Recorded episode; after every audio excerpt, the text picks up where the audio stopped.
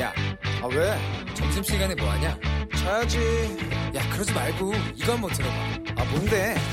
지금 당장 라디오를 켜봐 나른한 오후 깨울 시사 토크쇼 모두가 즐길 수 있고 함께하는 시간 유쾌하고도 신나는 시사 토크쇼 오태훈의 시사본부. KBS 라디오 오태훈의 시사본부 2부 출발합니다. 청취자 여러분들의 참여 기다리고 있습니다. 샵 9730 우물정 9730번으로 의견 보내주시면 반영합니다. 짧은 문자 50원, 긴 문자 100원의 정보 이용료, 어플리케이션 콩은 무료로 이용하실 수 있고요.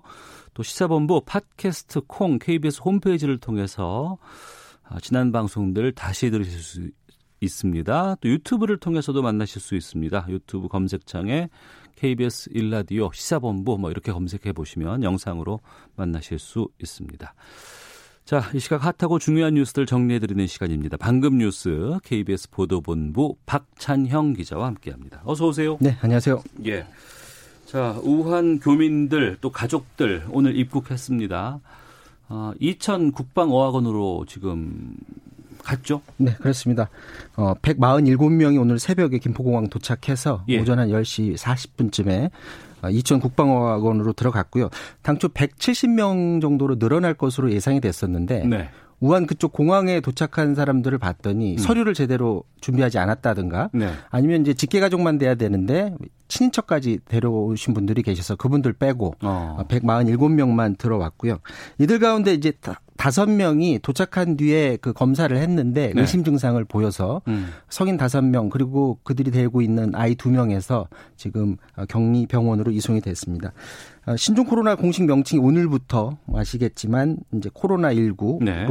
이제 변경돼서 어, 이제 부르기로 했고요.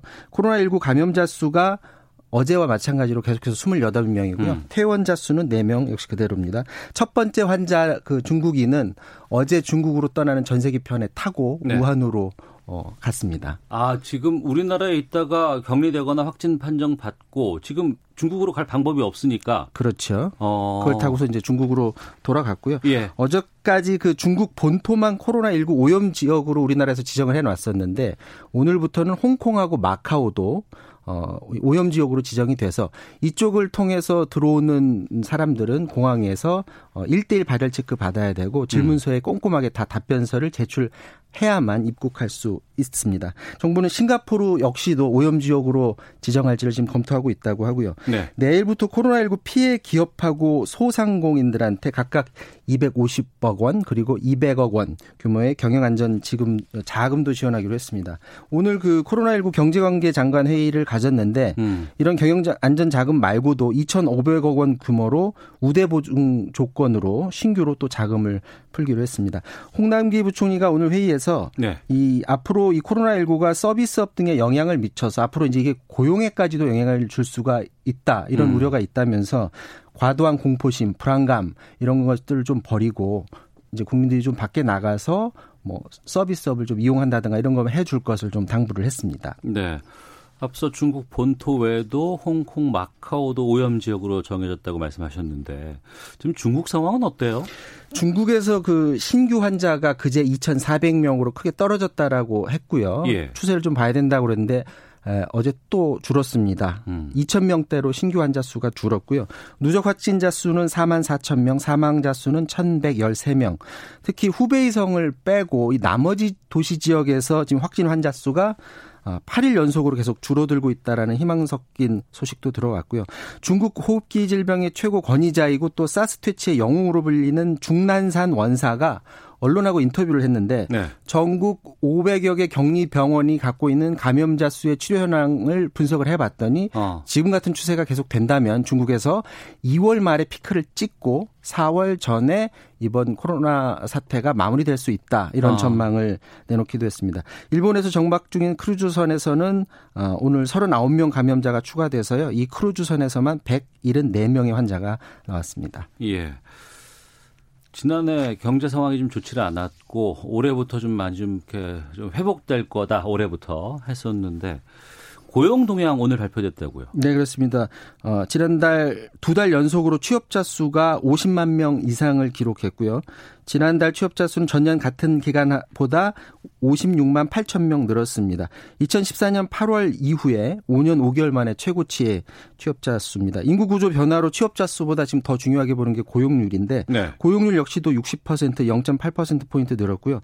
통계를 작성한 이후 1월 기준으로 취업자 수가 가장 높습니다. 어. 아, 이 저기 이 고용률이 가장 높습니다. 예. 업종별로 보면 보건사회복지 서비스업이 8 9.5%로 가장 많았고요. 운수창고업, 숙박 음식업 이런 것들이 뒤를 이었는데 어, 청취자분들이 좀 헷갈릴 수가 있는 게 왜 저기 음식업이 왜 늘었지? 음. 시, 저 신종 코로나도 있는데라고 생각할 수 있는데 이 코로나 19 어, 코로나 19가 본격적으로 영향을 준 게 2월 초부이기 때문에 아 그럼 이번 그 통고엔, 발표에는 통계는 신종 코로나, 코로나 19의 영향이 들어가 있지 않. 그래서 다음 달 발표에는 아마 영향을 줄 것 같습니다. 아, 1월 말부터 이제 코로나 영향을 받았기 때문에 지금 같은 상황이면 숙박 음식업 쪽에서는 이제 타격이 좀 클 것으로 보여지고 아까 말했듯이 부총리도 그에 대한 우려도 전했습니다.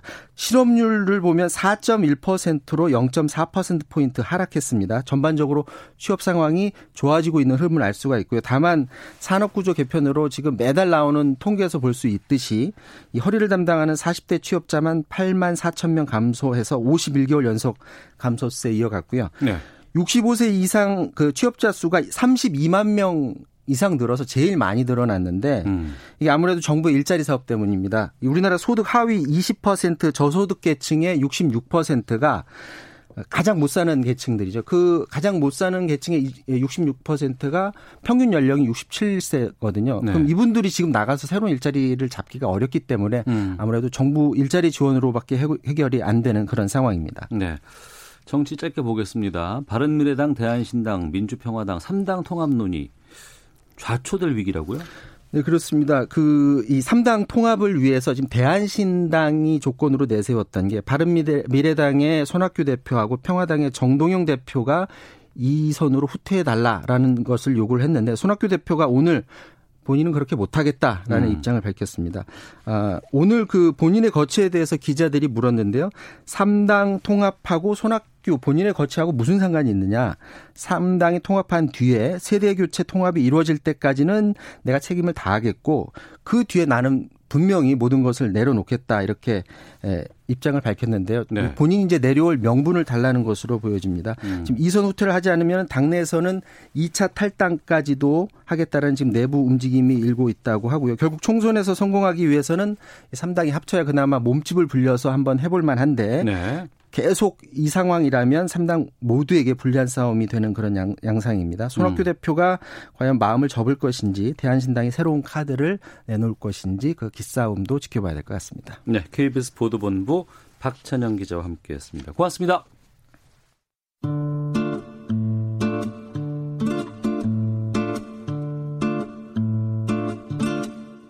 오태훈의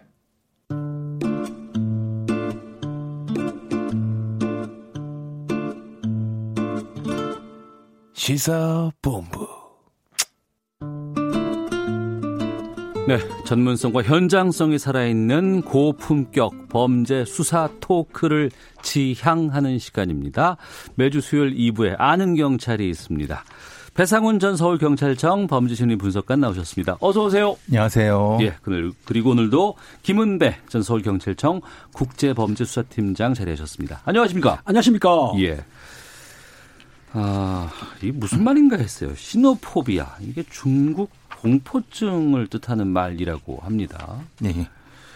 최근에 중국을 향한 혐오라든가 괴담이 도를 넘으면서 이 코로나19와 무관한 중국인은 물론이고 우리 동포, 중국 동포들도 큰 피해를 입다고 하는데 거기다가 이 중국 동포들이 많이 사는 대림동 상인들에게까지 이 피해가 지금 확산되고 있다고 하는데 어떤 상황인 거예요? 그러니까 모 언론에서 네.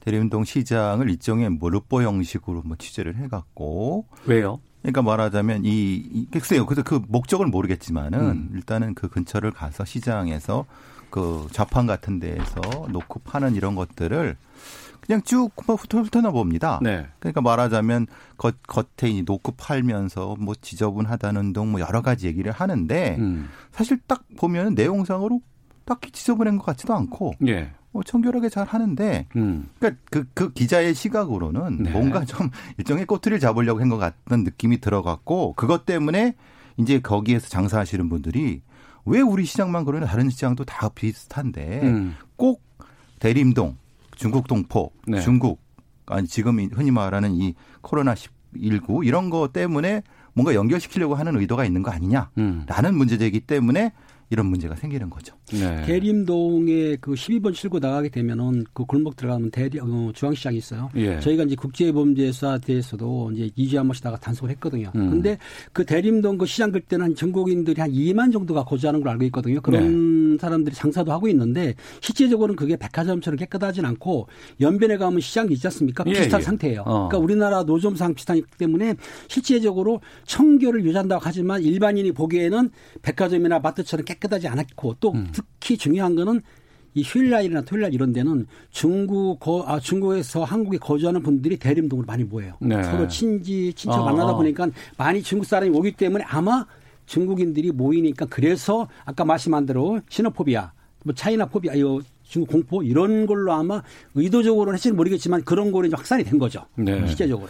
근데 그런 뭐 여러 가지 뭐 인터넷이라든가 이런 곳으로 뭐 그런 흐름들이 아니면 그런 잘못된 것들이 정보들이라든가 이런 것들이 퍼져 나가더라도 언론 쪽에서는 그런 걸 좀 잡아줘야 되는 것이 맞다고 보는데 왠지 보면 이런 걸 좀 조장하는 듯한 느낌이 좀 들기도 해서 좀 씁쓸하기도 하고 그렇죠. 일종의 클릭수 올리기도 아니고 참 답답한 상황입니다. 예 게다가 뭐 no China 포스터 이런 게 등장하기도 하고 중국인 출입을 금지하는 곳도 좀 늘고 있다고요?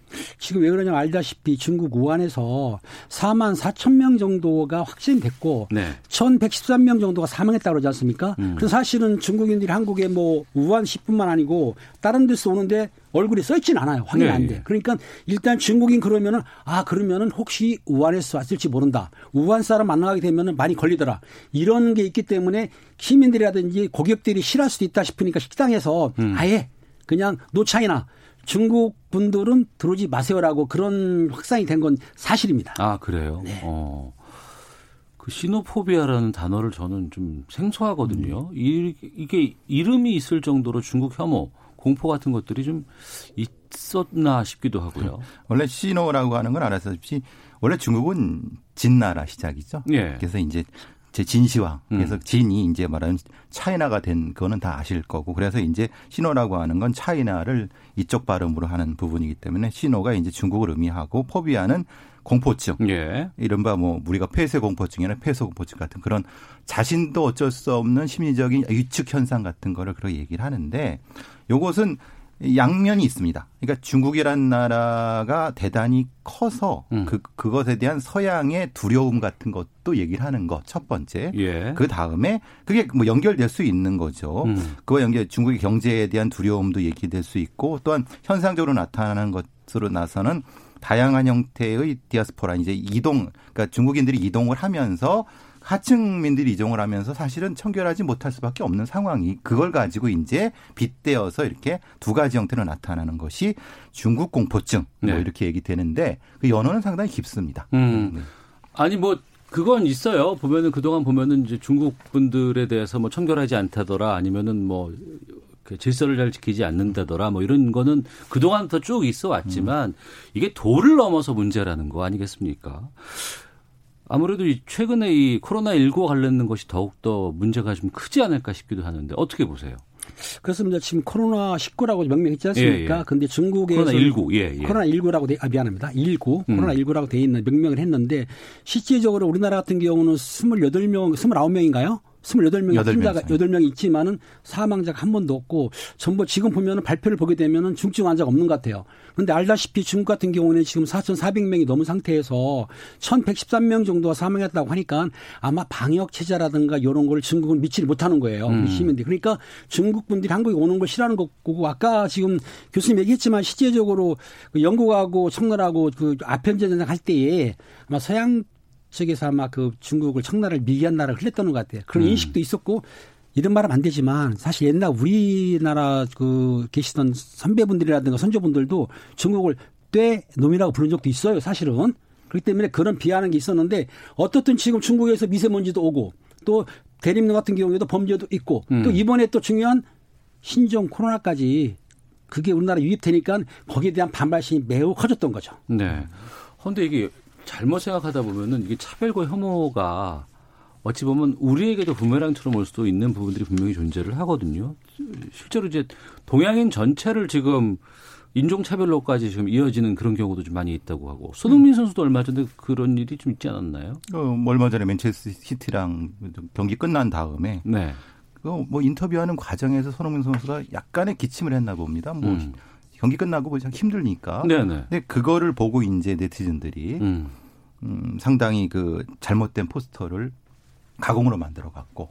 말하자면 다른 선수들한테 다 마스크를 쓰게 이제 음, 일종의 그 저걸 한 거죠. 가짜로 만들어 놓은 거죠. 예. 합성 사진 한 거죠. 예, 합성. 합성. 합성을 한 건데 손흥민이 감염자고 예. 나머지는 그것 때문에 두려워하는 이런 것을 유도하게끔 만드는 거 음. 상당히 그 적절하지 않은 매우 부적절한 것을 통해서 네. 동양인에 대한 비하 음. 그러니까 그렇게 넘어가게 되는 거죠. 그러니까 중국을 넘어서서 시노포비아가 이제 동양에 대한 포비아로 넘어가는 상태. 음. 그리고 뭐 아시다시피 이제 조수미 씨가 나온 센터 그 성화공 같은 데서도 네. 동양인 전체에 대한 수업을 들어오지 못하게 한다든가 음. 다양한 형식 길거리에서도 어 동양인이 지나가게 되면 다 입을 가리고 도망간다든가 이런 형태들의 것들이 광범위하게 나타나고 있다라고 네. 얘기되고 있는 거죠. 예. 광범위하게 퍼지는 것도 있지만 또 하나는 또 우리 내부에서도 특정 지역을 묶어서 공격하는 경우도 있다고 하는데 김은배 팀장님 최근 이 인터넷상에서 광주를 향한 혐오 현상까지 불거지고 있다고 하는데 이건 뭐예요? 그렇습니다. 그 이번에 그 신종 그 코로나 19가 예, 예. 사실은 광주에서 아, 뭐 편하실 대로 부르세요. 괜찮아요. 16번, 예, 예. 18번 환자가 발생했는데 네. 그거는 이제 인터넷 커뮤니티에서 그건 이제 누리꾼이 누군지는 모르겠지만 뭐라고 음. 했냐면은 신종 코로나 발생자가 광주에 더 늘어나라 이런 말도 안 되는 그런 비난을 한 거예요. 네. 사실은 여기 여러 가지가 있는데 전번에 그 혹시라도 그 아십니까 광산구에서 그 공문이 저 누출된 거 아시죠? 예, 예, 그래가 예. 유포됐지 않습니까? 사실은 그 광주에 있는 시청에 시청 공무원이 누출한 거거든요. 예. 경찰에서 이걸 했다고 하더라고요. 어. 했는데 이런 게 합쳐져 가지고 일부 시민들입니다. 전체가 아니고 일부 누리꾼들이 광주에 대한 그 비난을 할 때이 음. 말도 안 되는 신종 코로나 이걸 또 확진자가 또 늘어나 이런 식으로 네. 했다는 거는 좀 뭐라 그럴까요? 이런 농담도 아니고 또 그리고 뭐 저주도 아닌데 어쨌든 그런 거를 좀 퍼뜨리는 사람이 있었죠. 네. 과거에 이제 우리가 이 특정 어떤 커뮤니티에서 그 극우 커뮤니티에서 소위 이제 특정한 전라도라든가 음. 아니면 뭐 이런 것을 어, 붙여갖고 혐오 차별 발언을 계속했었고 그것이 이제 코로나와 연결해 갖고 같이 붙여서 가짜 뉴스, 혐오 뉴스가 지금 양산되고 있는 상황 이렇게 네. 되는 거죠.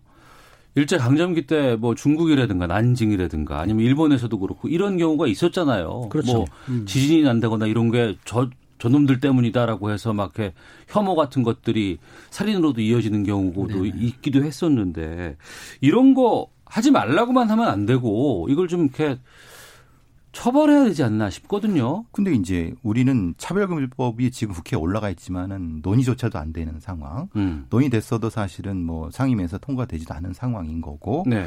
현재로는 사이버 명예훼손 정도로 지금 처벌할 수 있는 정도에 그치고 있고 근데 이제 포괄적으로 이런 가짜뉴스 자체에 대한 네. 접근을 글쎄요 방송통신관리위원회라든가 이런 쪽에서 적극적으로 무엇인가 구- 좀 생각을 해야 되는데 어. 아직 거기까지 못 간 것 같습니다.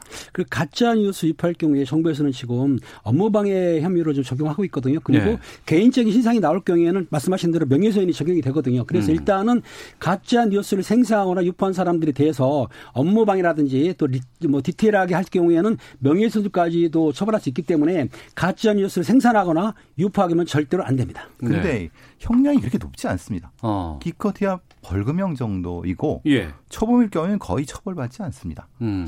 그러니까 이게 이제 일종의 면역이 생겨서 네. 계속 반복해서 같은 행위를 하는 거죠. 음. 그 행위 하나 자체가 엄청난 사람들한테 고통을 주고 한다는 것을 알면서도 계속 하게 되는 뭔가 이게 어떤 대책이 반드시 필요한데 지금은 지금은 그런 상태인 거죠. 네.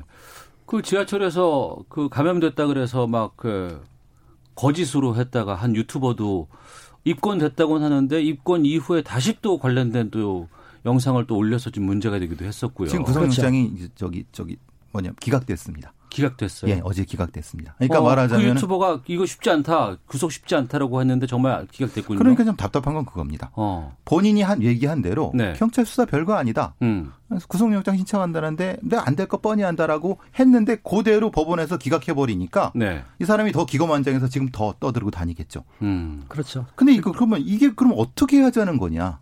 이런 형태의 막대한 어떤 피해를 주는 피해를 계속 유포하는 사람을 어떤 방식으로든 제재를 해야 되는데 네. 지금은 그걸 못 하고 있는 상황인 거죠.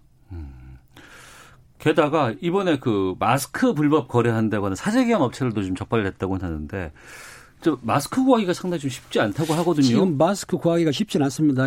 그래서 시약처에서는 뭐라고 했냐면 물가 안정에 관한 관련 아, 물가 안정에 관한 법률 위반이 있어요. 이건 뭐냐면 지금 2월 4일부터 4월 30일까지 그 마스크를 매점에서 가면 처벌을 하거든요. 네. 처벌하는데 요 법에 위반하게 되면은 2년 이하 시형이나 5천만 이하 벌금 내릴 수는 있어요. 네. 그 조건이 있습니다. 이게 어. 왜냐하면 그 매점 매적하는 업체들이 사실상은 작년 대작년에 작년 걸 기준으로 해서 150% 1.5배를 내가 갖고 있어요 보관을 그리고 5일 동안 안 팔아. 음. 이러면 처벌할 수 있거든요. 네. 그 법을 만들었기 때문에 사실은 빨리 만든 마스크를 시중에 판매를 하라는 얘기인데 가격이 더 올 것 같아가지고 안 팔고 창고에 보관하는 사람들이 아직도 있는데 지금 말씀하신 대로 전번에 아마 한 105만 장 정도를 보관한 업체를 적발했다고 그래요. 음. 네. 근데 지금 문제가 네. 신고는 지금 많이 들어오고 있다고 합니다. 어허. 신고는 이제 시약처에 있는 식품의약품안전처가 주무부서기 때문에 거기에 있는 보건용 마스크, 손소독제, 매점에서 행위 등 신고센터라고 하는데요. 네. 거기서 이제 하는데 신고가 너무 많이 들어와서 음. 거기에는 합동 단속반이 일일이 가서 확인을 해야 되는데 그렇겠죠. 예. 근데 그 인원이 한 170명 정도밖에 안 된다고 합니다. 아, 인력이 안 뜨는군요. 인력이 그걸 다 확인을 해야 되고 그걸 또 일일이 담당자를 불렀고 해야 되기 때문에 네. 사실 좀 여러 가지 어려운 점이 분명히 존재하는데 그나마 그렇게 해서라도 어, 마스크 가격이 안정되면 다행이라고 할 수 있겠죠. 그 일벌백계라고 하잖아요. 누군가, 그러니까 물론 다 하기도 힘들고 그게 어렵긴 하지만 강력한 처벌이라든가 합당한 처벌들이 이루어져야 그게 어 나도 해도 되겠다라는 마음을 못 먹게 하거든요. 앞서서 여러 가지 가짜 뉴스 관련한 것도 그렇고 이런 뭐 매점 매석도 그렇고 좀 철저하게 좀 아, 합당한 처벌이 좀 이루어져야 되지 않을까 좀 생각이 듭니다. 아는 경찰 배상훈 전 서울경찰청 범죄심리분석관 김은배 전 서울경찰청 국제범죄수사팀장과 함께 말씀 나누고 있습니다. 다음 주제로 가보겠습니다. 전 남편과 의붓아들 살해한 혐의로 재판받고 있는 고유정의 선고를 앞두고 마지막 재판이 그제 열렸습니다. 어, 배상훈 교수님, 이 고유정은 뭐 전혀 이 자신의 혐의에 대해서는 부인하고 있다면서요. 한 얘기가 그겁니다. 보통 한 것은 세 가지 나눠집니다. 마지막에 판사님들이 물어봤다고 합니다. 네. 좀, 좀 의심 미심적인 부분 물어봤고 변호사의 최후 변론을 했고 그다음에 최후 진술을 했는데 최후 진술 과정에서 본인이 하는 얘기는 그겁니다. 그때 저 그냥 성폭행 당하고 말 걸. 음. 이 사단을 내가 왜 만들었을까라는 쪽으로 식으로 얘기를 했다고 합니다. 그래 결국은 뭐냐면 네. 전 남편이 자기를 공격했을 때 어. 반격하지 않았으면 이, 이 상황이 벌어지지 않았을 거라고 하는 그러니까 책임을 전 남편에 돌리는 상황이 되는 거죠. 전 우발적 살인을 강조하는 내용이네요. 강조하고 자기가 피해자임을 강조하면서 어. 그것도 자기가 우발적으로 했고 예. 지금 있는 의붓아들 살인 사건도 전혀 자기와 관계 없다라는 쪽으로 극구 부인하면서 음. 여러 차례 눈물도 흘리면서 어, 이게 방어를 했다고 합니다. 그리고 저는 이 보도를 보고 깜짝 놀랐습니다. 억울하다는 취지로 고유정이 말을 하다가 판사님과 머리와 뇌를 바꿔서 보여주고 싶다 이런 말까지 했다면서요? 그런 말을 했다고 하는데요. 예, 예. 교수님 말씀드리지만 판사님하고 나하고 뇌와 머리를 바꾼다. 네. 그러니까 내가 모든 걸 설명할 수가 없기 때문에 어. 나의 거를 판사님이 그걸 가져가게 되면은 나의 억울한 부분을 풀어주겠다. 이걸 이제 주한 것 같은데 어차피 고유장 변호사님 측에서 아까 교수님 말씀하신 대로 졸피뎀도 사용한 적 없다. 음. 그리고 성폭행을 피하기 위해서 우발적으로 죽인 거다. 이보다들 죽인 적 없어. 이걸 계속 유지할 거란 말입니다. 그런데 표현하는 방법이 있어서 본인이 다 말 못하고 정확히 표현을 못하니까 그 정확히 표현할 수 있는 거를 머리를 바꾸면은 판사님이 더 할 거 아니냐 이런 식으로 좀 빗대어서 한 말 같아요. 아니 네. 근데 이게 전 좀 놀라운 게 이런 표현은 안 써요. 보통 일반적인 사람들은. 그러니까 너무 억울하면 제 머릿속을 보여주고 싶습니다라고 할. 수 있을 어. 수도 있지만 이 뇌를 바꾼다는 얘기를 평소에 할 수가 있을까 싶은데 이건 배상원 교수께서 좀 말씀해 주세요. 네, 인간의 행동이라는 것이 자기가 보고 촉감적으로 느낀 것과 오히려 더 친한 점을 갖는다고 얘기를 하죠. 이건 방송으로 말씀드리기 애매한 부분은 뭐냐면 그럼 실제로 이런 행동을 했다는 얘기냐? 근데 이제 이건 임상적으로 봤을 때는 사실은 저희들들은 의심을 합니다만은 증거는 없습니다. 어. 그래서 사실은 이런 얘기 나올 때 두 가지로 좀 본 것 같습니다. 첫 번째는 촉감적으로 이 감각적으로 들어온 어떤 것이 이 말을 흥분했기 때문에 툭 나왔을 가능성과 첫 번째. 음. 두 번째는 이제 얼간이 전략이라고 해서 이 얼간이가 이제 표준말인지 모르겠습니다만은 미국의 배심원 재판에서는 상당히 그 말을 불합리적으로 많이 합니다. 아 일부러. 그래서 어. 비논리적인 사람으로 배심원들이나 발판자한테 보이는 겁니다. 예. 그래서 예, 말이 좀 이상하다.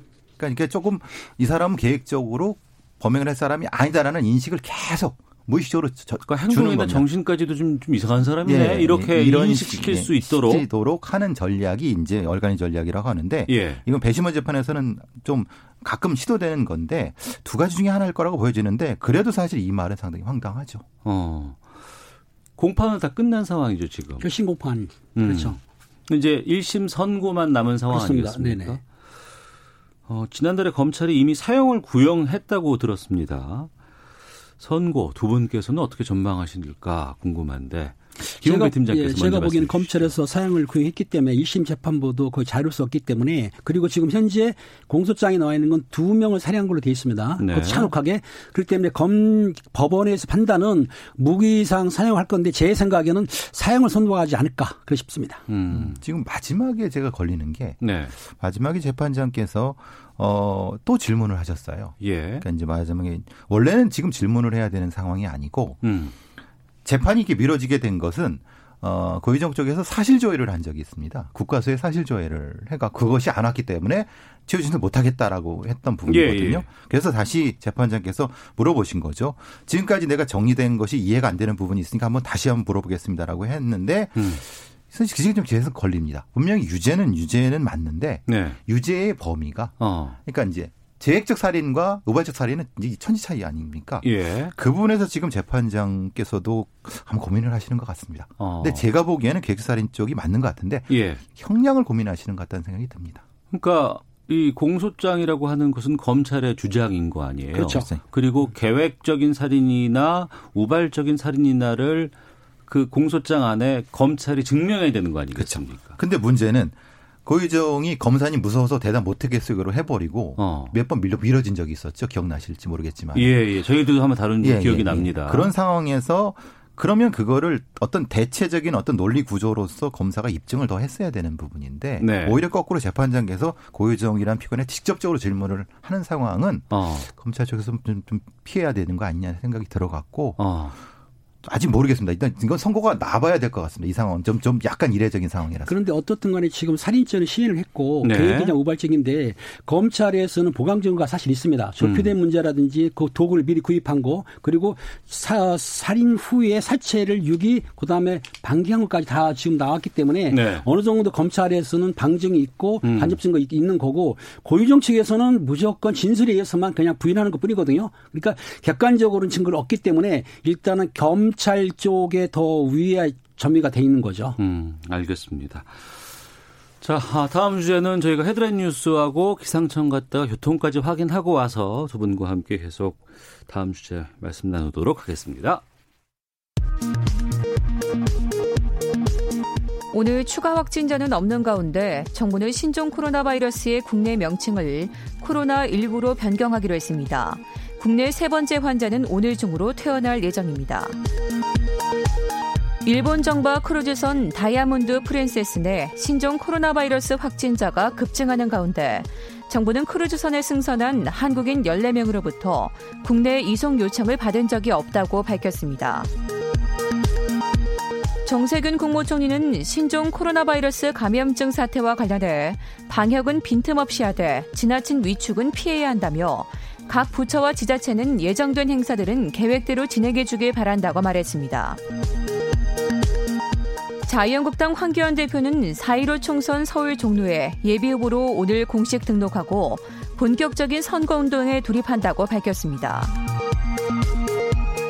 로버트 오브라이언 미국 백악관 국가안보 보좌관은 북미 정상회담 가능성과 관련해 지금 당장 예정된 일정은 없다면서 추가 정상회담은 적절한 상황에서 가능하다는 입장을 밝혔습니다. 지금까지 헤드라인 뉴스 정한나였습니다. 이어서 기상청의 송소진 씨 연결합니다. 미세먼지와 날씨 정보입니다. 현재 전국 대부분 지방에 비가 오고 있지만 빗줄기가 약한 중부 지방과 경북 지역은 먼지 농도가 나쁨으로 나타나는 곳이 많습니다. 이 지역들을 중심으로 오늘 종일 공기가 탁할 전망이고요. 전라도와 경남, 제주도는 보통에서 좋음 단계의 먼지 농도를 보일 것으로 예상됩니다.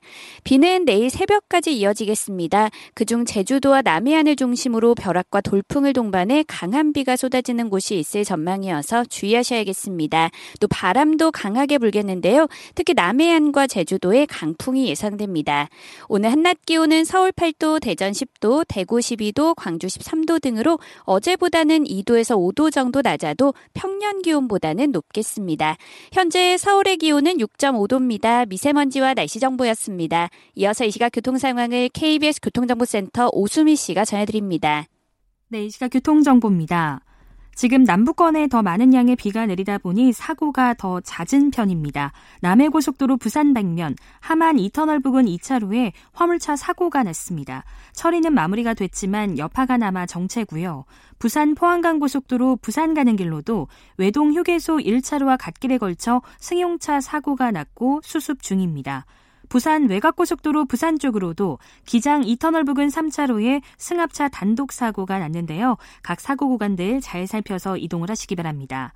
경부고속도로 서울 백면도 수원 진입로 2차로에서 승용차 사고가 일어났습니다. 주변으로 혼잡하니까 조심히 지나시기 바랍니다. 이후 정체 구간은 양재에서 반포까지만 7km가량 밀리고 있습니다. 지금까지 KBS 교통정보센터였습니다.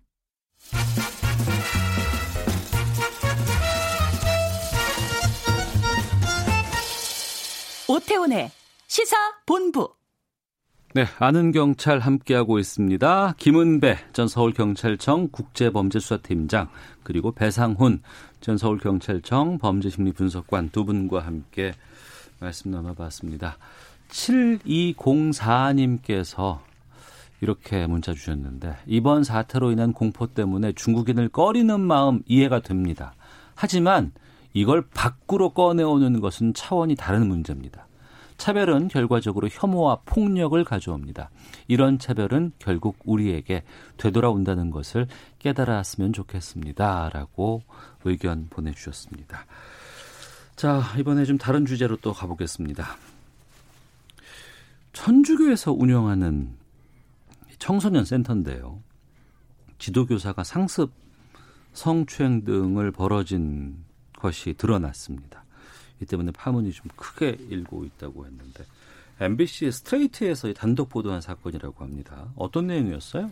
먼저 이해하실 게 이제 소년 처분은 예. 1호부터 10호까지가 있습니다. 1호부터 10호까지 예, 있죠. 예. 예, 우리가 8, 9, 10은 우리가 보통 우리가 소년원이라고 하는데 보내는 거고 중한 범죄자 소년인데 그 다음에 1호는 1호부터 1호는 이제 집으로 그냥 보내는 거. 훈방 우리가 훈방이라고 생각하시면 되고 예. 23 235 같은 경우는 이제 말하자면은 수강 명령 이렇게 어. 이런 거 하는 겁니다. 그러니까 4호는 이제 보호 관찰인데 6, 7호가 좀 독특합니다. 6호 같은 경우가 어떤 사회 시설한테 위탁해서 관리하게 하는 거고요.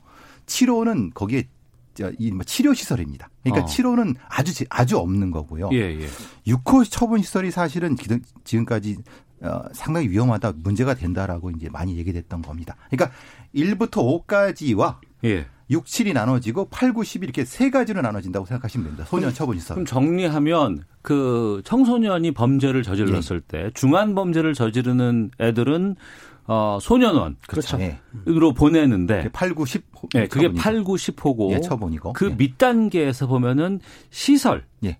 시설로 애들을 보낸다는 거예요? 예, 그게 6호 처분 시설입니다. 근데 그 시설이라고 하는 것이 뭐 청소년 교육센터 예. 뭐 이런 곳인가요? 지금 말씀드리는 이런 데입니다. 그렇죠. 아동 복지 시설이라든지 소년 보호 시설인데 네. 요 천주교에서 운영하는 그 쌀레조에 했단 말이에요. 그러니까 오는 애들이 교육받으러 온 게 아니고 감화시키기 위해서 수용 시기로 하는 거죠. 그러니까 사회에서 범죄를 저지른 저지른 사람들이에요. 그러니까 예. 착각하시면 안 되는 게 어. 학생들을 뭐 교육시키거나 아니면은 뭐 와서 그런 또 수련하는 게 아니고 예. 실제적으로는 소년법을 저지른 범죄인 미성년자이기 때문에 그 범- 범죄인들을 6개월 정도에 갇혀가지고 보호처분 그 시설에 수용해가지고 감화시키는 것을 하는 거죠. 근데 이것은 형사 처벌이 아닙니다. 예. 이건 보호 처분입니다. 어. 그러니까 범죄를 저질렀지만 청소년이기 때문에 네. 교도소에 안 보내고 한다는 것이고 음. 문제는 이 시설의 참 지위입니다. 네. 이것은 민간 시설입니다. 음. 근데 민간 시설인데 그리고 민간 시설이고 거기에 있는 지도 교사나 이런 사람들이 이게 관리를 해야 되는데 네. 민간인들입니다. 그런데 네. 이, 이 행위 자체는 공적인 업무를 하는 겁니다. 음. 그러니까 민간 시설에 공적인 업무를 하도록 위탁을 한 겁니다. 그렇죠. 처분이니까 공적인 예, 그거죠. 근데 문제가 뭐냐면 그 거, 거기 있는 지도 교사라든가 아니 관리자를 제대로 교육하거나 어떤 이걸 하지 않으면 지금 어. 이와 같은 문제가 발생한다는 거죠. 예. 이 사람들의 어떤 지도 교사의 인성이라든가 어떤 자질 같은 경우 제대로 관리하지 못하면 안 하면은 예. 지금 여기서 말씀드린 것처럼 아이들한테 성추행을 하거나 어. 아이들을 군대식으로 집, 직접적으로 어떻게 그 린치를 가하거나 예. 폭력을 행사하거나 아니면 모욕적인 말을 하거나 하는 것을 해도 어. 누구 하나 감시할 수가 없는 상황이 벌어진다는 겁니다. 그러니까 그 말씀은 8, 90호에 해당하는 소년원에서는 이루어질 수 없는 이런 문제점들이 그렇죠. 왜냐하면 그런 곳은 소년원은 국가가 운영하고 관리를 운영하죠. 예. 하는 곳인데 이게 민간 시설인 이런 청소년들을 뭐 감화시킬 수 있는 이런 곳으로 보냈더니 이쪽에서는 관리가 안 되니 그냥 어떤 일이 저질러졌는지도 평소에 모를 수도 있겠군요. 모를 수 있고 어차피 그 보호시설, 그 감호시설에서 예. 어떤 규율과 규범은 있어야 되지 않습니까? 네. 정했겠죠. 그러니까 음. 이거는 수요 소년처럼 엄하진 않다 하더라도 거기에 들어와 있는 그 범죄자 즉 미성년자 범죄자들을 어느 정도 규율 안에 넣기 위해서는 규칙이 있는 건데 네. 그 규칙을 강하게 할 수도 있고 약하게 하는 건데 아까 말씀드린 대로 성폭력이라든지 범죄 행위는 안 되지만 어느 정도의 그 규칙을 좀 강하게 하는 것은 인정이 됐던 거죠. 음. 근데 문제는 이 어떤 규칙이라고 하는 것이 흔히 말한 이 청소년들의 감화를 위해서 해야 되는 건데 그렇죠. 예, 지도교사의 수주도 제한돼 있고 왜냐하면 많이 고용하면 돈이 더 들어가니까. 아. 그러니까 전체적으로 지금 한 10개 정도 시설이 있습니다. 대부분 예. 종교 시설이고요. 예. 1000에서 1200명 정도가 지금 수용돼 있습니다. 전- 많네요. 전국적으로. 예, 예. 근데 거기는 지도교사들의 자질이라든가 아니면은 숫자의 문제가 있기 때문에 이걸 어떻게 일종의 통제를 하려고 하면 뭐가 뭘 해야 되겠습니까? 아. 거기서 위기를 준다는 겁니다. 강압이라든가 예, 예. 뭐 이런 것들이 있을 수밖에는 예. 없겠네요. 그래서 여기 지금 문제가 된 겁니다. 즉 말하자면 처음 들어간 아이들한테 가장 밑에 지위를 주고 음. 가장 위에 권리 권력을 권력을 많이 주는 아이들한테 이들한테 통제를 하도록 하는 겁니다. 그러니까 뭐 흔히 말하는 어떤 가혹행위도 나타나고 스스로 거기서 뭔가 아, 자율적 처분, 처분을 받은 아이들끼리도 그렇죠 그렇게 되는 거죠. 그렇습니다. 지금 교수님 말씀드린 대로 처음에 그 처음 받은 그 소년 소년이 거기에 감- 어, 위탁을 하게 되면은 거기에 음. 첫 번째가 열매, 네. 일곱 단계가 있는데 열매, 그다음 새내기, 나우미, 바름이, 도우미, 세우미, 일- 일곱 단계를 주면서 그 각 단계마다 지위를 부여했다는 거예요. 그러니까 음. 이거는 통솔하기 좋기 위해서 그걸 한 건데 이런 과정에서 뭐 폭행이라든지 협박이라든지 가혹행위 또 그리고 뭐 일설에 의하면은 뭐 벽, 벽타기 시켰다든지 108배, 불기호 108배 있지 않습니까? 이런 거 시켰다고 해가지고 가혹행위로 해서 조사를 했는데 제가 알기로는 아마 그 영등포소에서 수사를 했는데 이 혐의가 안 나와서 내사 종교를 한 걸로 알고 있거든요. 음. 그러니까 실제적으로 촬영도 했고 여기에서 취재를 했지만은 조금 그 피해 본 사람들이 조금 약간 강하게 진술하지 않았나. 음. 실제적으로 수사를 해보니까는 그런 가혹행위나 폭행행위는 아직 발견하지 못한 걸로 알고 있어요. 그게 이제 작년 1월의 얘기입니다. 네. 이 사건이 벌어진 게 작년 1월의 얘기고 어.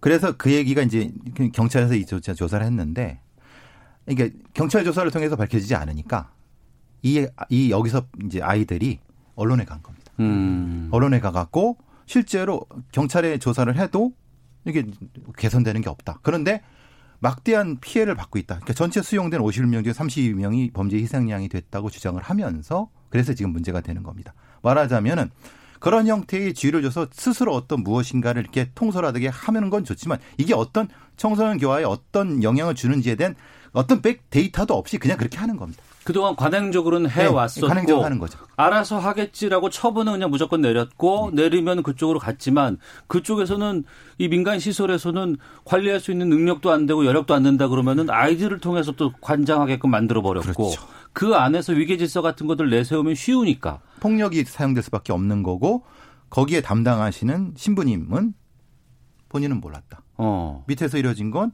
그 개인의 일탈이다라고 주장하면서 어쨌든 지금 경찰 조사는 다시 진행돼 있는 상황인데 예. 어떻게 될지 모르겠습니다. 왜냐하면 이게 우리가 아시다시피 이게 대부분 종교, 거대 종교 시설이기 때문에 음. 경찰이나 언론이 접근하기 쉽지 않습니다. 네. 이런 처분을 받은 아이들을 받으면 받을수록 수익은 올라가니까 이걸 계속 해왔던 건 같고 하지만 이게 통제가 될 수 없는 상황에서는 아이들끼리 통제하는 거 가장 쉽겠죠. 근데 그 안에서는 뭐 강압이라든가 폭력이라든가 이런 걸 통해서 또 분명히 제압을 하거나 이런 경우가 있었을 것 같다는 추측은 들 수밖에 없네요. 이게 전체적으로 이걸 전수조사를 해야 됩니다. 음. 지금은 하나의 센터에서만 문제가 됐다고 하는데 다른 데가 이러지 않으리란 보장이 있습니까? 그러네요. 이건 좀 살펴봐야 될 좀 숙제가 아닌가 싶습니다.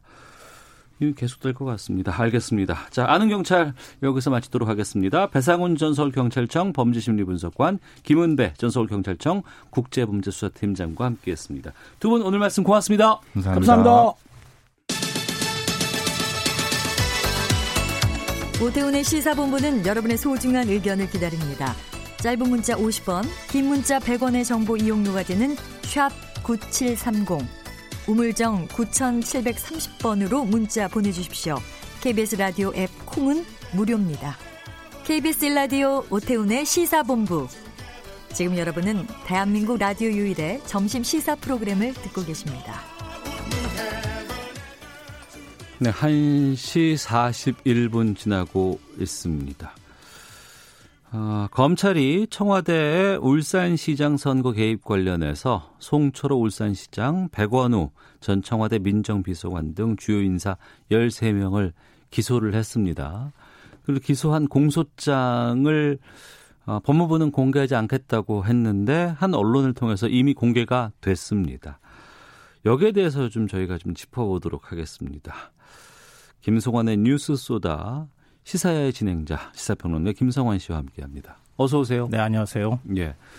그동안 이걸 다뤄야지 다뤄야지 했다가 못 다뤘었어요 저희가 제대로. 근데 오늘 제가 말씀드리면은 이 귀에 들어올라나 모르겠어요. 청취자분들께서 음. 어 제가 공수장 내용을 가급적이면은 원문 그대로 전해드리려고 노력할 거거든요. 네. 그래서 조금만 더 귀를 기울여서 들어주셨으면 좋겠습니다. 음. 우선 공소장 전문에는 어떤 내용이 담겨 있었습니까? 아, 공수장 내용 크게 세 가지입니다. 하명 수사 의혹, 네. 임동호 전 최고위원 불출마 종용과 공직 제한, 음. 그리고 산재모 병원 공약 수립 과정 개입 네. 이렇게 세 가지로 분류가 딱 되어 있어요. 그래서 거기에 관련자들의 혐의와 또 거기에 어떤 범죄 혐의를 적용했는지 이런 것까지 다 이제 나오게 되는데요. 가장 먼저 나오는 혐의는 이른바 하명 수사 의혹입니다. 음. 이게 워낙 시각이 엇갈리는 사안이기 때문에 가급적 제가 공수장 내용을 있는 그대로 좀 전해드리겠습니다. 네. 2017년 9월입니다. 시점을 좀 기억해 주셨으면 좋겠고요. 송철호 시장이 황운하 당시 울산경찰청장을 만나서 수사 청탁을 했고 이와 별도로 송병기 전 부시장이 평소 알고 지내던 민정비서관실 소속 파견 공무원, 그러니까 수사관이죠. 문해주를 접촉해서 12월 2일 비의 정보를 정리한 파일을 전송했다. 음. 이게 이제 공수장에 나옵니다. 그래서 대통령 비서실이 나서서 수사를 경찰에 독려하거나 표적 수사가 진행되면 더 유리한 상황이 조성될 것으로 기대해서 이런 행위를 했다. 이게 검찰의 판단입니다. 네. 비위 파일이 청와대를 거쳐서 경찰청 특수수사과에 전달이 됐고요. 음. 그리고 울산지방경찰청에 하달이 된 것이 12월 28일입니다. 네. 황운하 청장이 첩보서를 직접 받은 시점은 2018년 1월 초순입니다. 음. 그러니까 송병기 전 부시장이 어, 비위 사실을 청와대에 첩보를 이제 그 뭐랄까 파일을 만들어서 보고를 하고 네. 전송을 해주고 그리고 난 다음에 실제로 황운하 청장의 손에 들어가기까지 한 두 달 정도 시간이 걸렸다는 얘기예요. 네. 어, 이후 2월 27일부터 황 청장의 지시에 따라서 체포 압수수색 영장을 신청하는 등 본격적으로 수사를 시작했고요. 음. 이때부터 6월 13일 지방선거까지 총 18차례에 걸쳐서 수사 상황을 청와대에 전달했다. 음. 보고했다. 청, 경찰청 차원에서. 이게 커다란 공소장의 큰 축 중에 하나인 거죠. 네, 거의 하명 그- 수사 의혹. 네, 골자를 거의 그대로 제가 지금 전달해 드리려고 노력한 겁니다. 그러면 그 앞서 말씀해 주셨던 그 임동호 전 최고위원 불출마 종용거 같은 건 어떤 거예요? 어, 이 혐의는 시기가 조금 더 올라 거슬러 올라가는데요. 예. 앞서 이제 황 청장과 송철기 시장이 만났던 시점은 2017년 아 송철기 송병기, 아, 송병- 송철호, 송병기 예, 아, 이렇게 예. 되죠. 예. 송철호 시장과 황운하 청장이 만났던 시점이 2017년 9월이라고 말씀드렸잖아요. 네. 근데 이건 맨 처음 시작되는 게 2017년 6월입니다. 석 달도 앞서네요. 네, 민주당 어. 86학번 모임에서 임동호 전 최고위원이 당시에는 그냥 최고위원이었었죠. 임종석 대통령 비서실장에게 오사카 총영사 자리를 먼저 언급했다 이렇게 음. 공소장에 나와 있습니다. 근데 이건 선거와 관련된 얘기는 아니고요. 최고위원을 그만둔 뒤에 내가 이런 자리에 갔으면 좋겠다 이렇게 얘기를 했다고 하는 겁니다. 네. 선거와 관련된 거는 10월경부터인데요. 음. 임 최고위원이 송철호 후보 측의 후보 사퇴를 조건으로 오사카 총영사, 과기부 장관, 상위 10대 공공기관장 자리를 원한다. 공공연히 밝혔다 이렇게 검찰은 공소장에 기록을 하고 있습니다. 네. 그러니까 이게 송철호 후보 측한테 먼저 얘기한 게 아니고 음. 후보 측이 먼저 제시한 게 아니고 임동원 최고위원이 먼저 송철호 후보 측한테 얘기를 했다는 거예요. 아, 나 그만둘 테니 자리 좀 달라. 그렇죠. 송철호 어. 후보 측한테 네. 얘기를 했다고 하는 겁니다. 어. 그리고 두 달 뒤에 그러니까 12월 12일에 어, 임 최고위원이 86학번 모임 멤버인 한병도 정무수석을 만나서 또다시 오사카 총영사 자리를 부탁을 했고요. 예. 다음 날 한수석이 울산에서는 어차피 이기기 어려우니까 다른 자리를 가는 게 어떻겠느냐 제안을 했다. 음. 이렇게 나와 있습니다. 자, 이게 또 다른 하나의 축, 두 개의 축이고 네. 하나 또 축이 있잖아요. 예, 마지막으로 이제 산재모 병원과 관련돼 있는 건데요. 예. 2017년 10월 11일경입니다. 음. 서울 종로구 삼청동에 있는 한 식당에서 송철호, 송병기 두 명이 균형발전 비서관실 장환석 선임 행정관을 만납니다. 네. 산재모 병원의 예비 타당성이 통과할 가능성이 있는지를 문의를 했다고 하고요. 그러자 장 행정관이 산재모 병원은 수익성이 나오지 않아서 예타를 통과하지 못할 것이고 음. 조만간 발표가 나올 것이다. 네. 차라리 대통령의 대선 공약인 공공병원을 추진하는 것이 유리하지 않겠느냐라고 말했다는 겁니다. 음. 그러자 송철호 시장이 어, 예비 타당성 결과 발표를 좀 미뤄달라 네. 얘기를 했고 장 행정관이 이를 수락했다는 겁니다. 음. 이후 예타 발표가 늦어지는 사이에 이듬해 4월 송철호 시장은 산재병원이 아닌 공공병원 설립을 공약으로 제시를 합니다. 이게 어, 지방선거 두 달 앞둔 시점입니다. 네. 어, 그리고 예타 발, 탈락 발표가 한 달 앞둔 시점에서 이루어졌고요. 송 시장은 이 무렵 TV 토론에서 산재모 병원 예타 탈락을 두고 김기현 시장 공약을 제대로 못 지켰다 이러면서 공격을 했다. 음. 이게 이제 관련되는 혐의 내용입니다. 네. 혐의 내용인데. 네. 그럼 여기에 해당되는 그 인사들의 지금 주장도 들어봐야 될 거 아니겠습니까? 네. 음. 그러니까 지금 13명이 여기에 관련자로 있지 않습니까? 기소된. 예. 네. 그래서 이제 피고라고 부르는 게 맞을 거고요. 왜냐하면 음. 재판으로 넘어갔으니까. 네. 그 피고인 측 변호인들이 공소장 내용을 정면으로 반박을 했습니다. 음. 검찰의 추측과 예단으로 번복이 된 검찰 측 의견서에 불과하다. 네. 공소장은 정치 선언문이 아니다. 이렇게 지금 강력 반발하고 있는데요. 혐의 내용에 대해서도 조목조목 반박을 했어요. 첫째 하명 수사와 관련해서 말씀을 드리면요.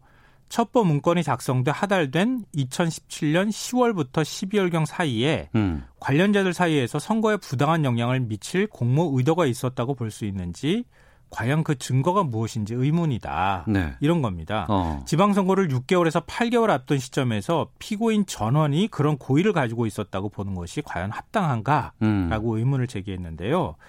어, 그리고 황 청장에 대한 조사도 하지 않은 채 공소제기를 하는 것이 이게 절차상 맞느냐. 황원하 전 청장 소환 조사가 안 됐죠. 네. 어.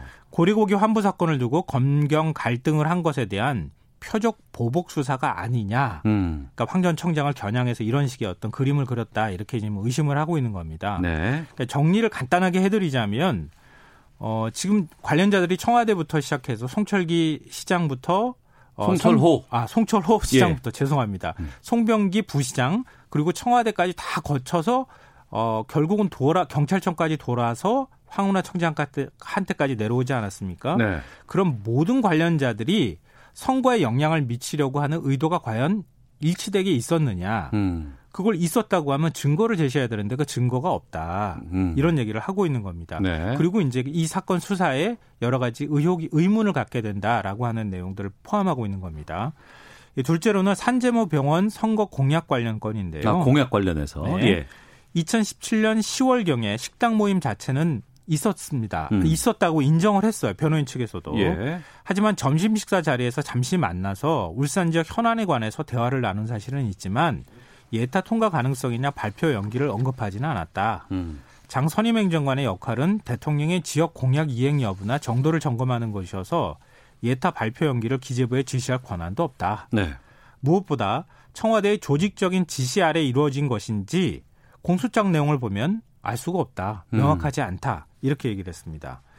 어, 그리고 셋째, 경선 후보에 대한 공직 제한권인데요. 네. 한병도 정무수석은 지방선거 당시에 송철호 후보뿐만 아니라 캠프 관계자 누구도 전혀 알지 못했다. 어. 한 수석이 임동호 최고위원에게 오사카 총영사직 등을 제안한 것은 지방선거 이전부터 여러 차례 이미 나온 얘기다. 음. 후보 사퇴를 조건으로 공직을 제안한 것은 아니다. 네. 이렇게 얘기를 하고 있습니다. 그러니까 검찰의 공소장과 그리고 이 공소장 안에를 통해서 기소된 어, 피고들 네, 13분, 네, 피고. 예, 변호인 13명. 측에서 이제 반박을 한 거죠. 음. 상당히 좀 대립돼 있는 상황이에요. 네, 그렇죠. 양쪽이 지금 뭐 서로 주장이 엇갈리고 있는 상황이고 어. 공소장 내용에 대한 해석도 지금 뭐 갈리고 있는 상황이죠. 그런데 이 공소장에 대통령에 대한 언급이 또 상당히 많이 있었다면서요. 그러니까 제가 지금 가급적이면 공소장 내용을 중심으로 변호인이 주장한 내용을 중심으로 말씀드렸잖아요. 네. 좀 재미는 없게 들리셨을 수 있겠지만 근데 대통령에 관한 언급은 이건 제가 좀 똑부러지게 말씀드릴 수 있을 것 같아요. 지금 공소장에 대통령이라는 단어가 31차례 언급돼 있다. 문재인 대통령을 의미하는 부분도 8곳이나 된다. 이렇게 보선론을 중심으로 해서 보도를 하고 있는데요. 네. 공소장을 전문을 제가 꼼꼼히 이제 어제 몇 시간에 걸쳐서 다 읽어봤거든요. 음. 상당수 언론 보도가 의도성을 담고 있는 과장 보도를 하고 있다. 이렇게 저는 판단합니다. 과장 보도요? 네. 왜냐하면 문재인 대통령이 이번 사건에 관여했다면 공소장이 어떤 식으로 어떻게 개입했다 혐의가 적시가 되어야 하거든요. 네. 그런 구체적인 내용은 전혀 없습니다. 공소장이 전혀 없어요? 네. 대부분 송철호 시장과 대통령의 친분을 설명하면서 어. 대통령의 30년 직위, 예. 대통령과의 친분을 과시했다. 어. 대통령이 주어가 아니에요. 어. 대통령이 이렇게 하라고 지시한 내용은 하나도 없습니다. 예. 그리고 뭐 예를 들면 누구를 설명할 때 대통령 비서실 누구, 음. 어, 대통령이 뭐 어떤 어떤 자리에서 임명 이런 식으로 대통령이라는 단어가 언급이 됐을 뿐이지. 아, 대통령이 임명한 누구 누구 정무수석, 뭐 누구 누구 뭐 왜, 수석 뭐 이렇게 이런 식이에요. 어. 그걸 대통령이라는 키워드로 검색해서 31차례 대통령이 언급됐다. 이렇게 얘기를 하니까 예. 탄핵감 아니냐? 이런 얘기가 바로 연결이 되는 거예요. 음. 이거는 제가 읽어본 사람으로서 자신하지만 다 틀린 얘기입니다. 네. 단 하나 제가 동의할 수 있는 부분이 있는데요. 공소장 전문에 공무원의 선거 개입 금지를 언급을 한 부분이 나오는데요. 네. 거기에 이렇게 기술되어 있습니다. 음. 대통령이나 대통령의 업무를 보좌하는 공무원에게는 네. 다른 공무원보다도 선거에서의 정치적 중립성이 더욱 특별히 요구된다. 음. 이렇게 되어 있습니다. 네. 이게 검찰이 그냥 원론적인 차원에서 써놓은 것인지 음. 아니면은 구체적인 혐의 내용은 기술할 수 없지만 의심하는 마음에서 대통령이 나라고 하는 표현을 여기다 넣은 것인지 이거는 음. 확실하지 않지만 굳이 대통령이 나라고 하는 표현을 넣었다고 하는 것은 여러 가지 해석의 여지를 남긴다는 겁니다. 네. 이거 외에 나머지는 앞서 제가 말씀드렸던 그런 내용이에요. 어. 그러니까 숫자를 가지고 막 검색한 다음에 대통령이 이렇게 언급이 됐다. 이런 식으로 대통령이 직접 개입한 의혹이 있다는 식으로 얘기를 하는 것은 분명히 공소, 공소장 내용에 기초해서 볼 때는 다 거짓입니다. 음. 이 혐의는 크게 공소장에서 세 부분으로 이루어져 있다고 말씀해 주셨고 13명이 기소가 돼 있는 상황이고 전직 대통령 주변에서 활동했던 많은 수석들도 좀 여기에 포함돼 있습니다. 네. 어, 2017년 뭐 6월, 7월부터 이게 지금 나오고 있었던 내용이네요. 보니까 공소장에 적힌 네. 시점을 본다 그렇죠. 그러면 그리고 선거는 2018년 6월에 있었습니다. 워낙에 복잡한 사건이라서 이게 또 광범위하고 네. 공소장은 지금 70여 페이지로 알고 있어요, 제가. 네. 다 보셨다고 하니까 검찰의 주장, 또 변호인 쪽의 주장, 양쪽의 주장 어떻게 보세요? 제가 말씀드리기 굉장히 어려운 문제인데요. 제 네. 개인적인 의견을 얘기하라고 하면은 뭐 여러 가지 얘기를 하겠지만 가급적 제가 절제해서 네. 자제해서 말씀드린다는 전제를 좀 달고 말씀드리면요. 공소장 전문을 읽으면서 몇 가지 의문을 갖게 됐습니다.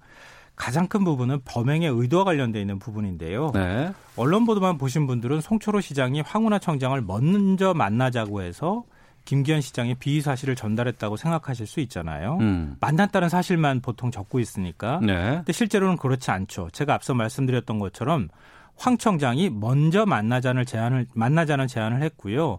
송 시장이 선거 캠프 관계자에게 내가 이게 만나는 게 좋을까라고 묻습니다. 음. 그러니까 선거 캠프 관계자가 이렇게 말했다고 공소장에 나옵니다. 네. 만나보소. 음. 송병기가 모아놓은 자료 한번 줘 보이소. 네. 이렇게 얘기를 합니다. 송 시장이 그 다음에 이제 청탁했다고 기록이 되어 있는데요. 음. 그러니까 이게 의도적으로 송 시장이 먼저 접근을 해가지고 황 청장한테 뭔가 비사실 만들어서 적, 이렇게 주, 줬다고 보기가 어렵다는 거예요. 그리고요. 만약 대통령 30년 직이라면 청와대 비서실장이나 수석에게 직접 청탁하면 될 일인데 음. 굳이 송병기 부시장이 파견 수사관에게 파일을 넘겨서 돌아돌아 이렇게 갈 필요가 있겠느냐 이런 의문을 갖게 되고요. 네. 임동호 최고위원의 오사카 총영사 자리를 제안한 것도 임전 음. 최고위원이 먼저 제안했다고 지금 돼 있잖아요. 예. 그것도 의문이고요. 음. 산재모병원 공약도 행- 비서관실 행정관이 주도한 것처럼 돼 있는데 행정관이 과연 그렇게 힘이 셀까? 하여튼 의문이 남습니다. 의문 남는 건 재판 아마 자리에서 확인이 되지 않을까 싶습니다. 자, 여기까지 말씀 듣겠습니다. 고맙습니다. 네, 고맙습니다. 예, 김성환 평론가였고요. 저는 여기서 인사드리겠습니다. 안녕히 계십시오.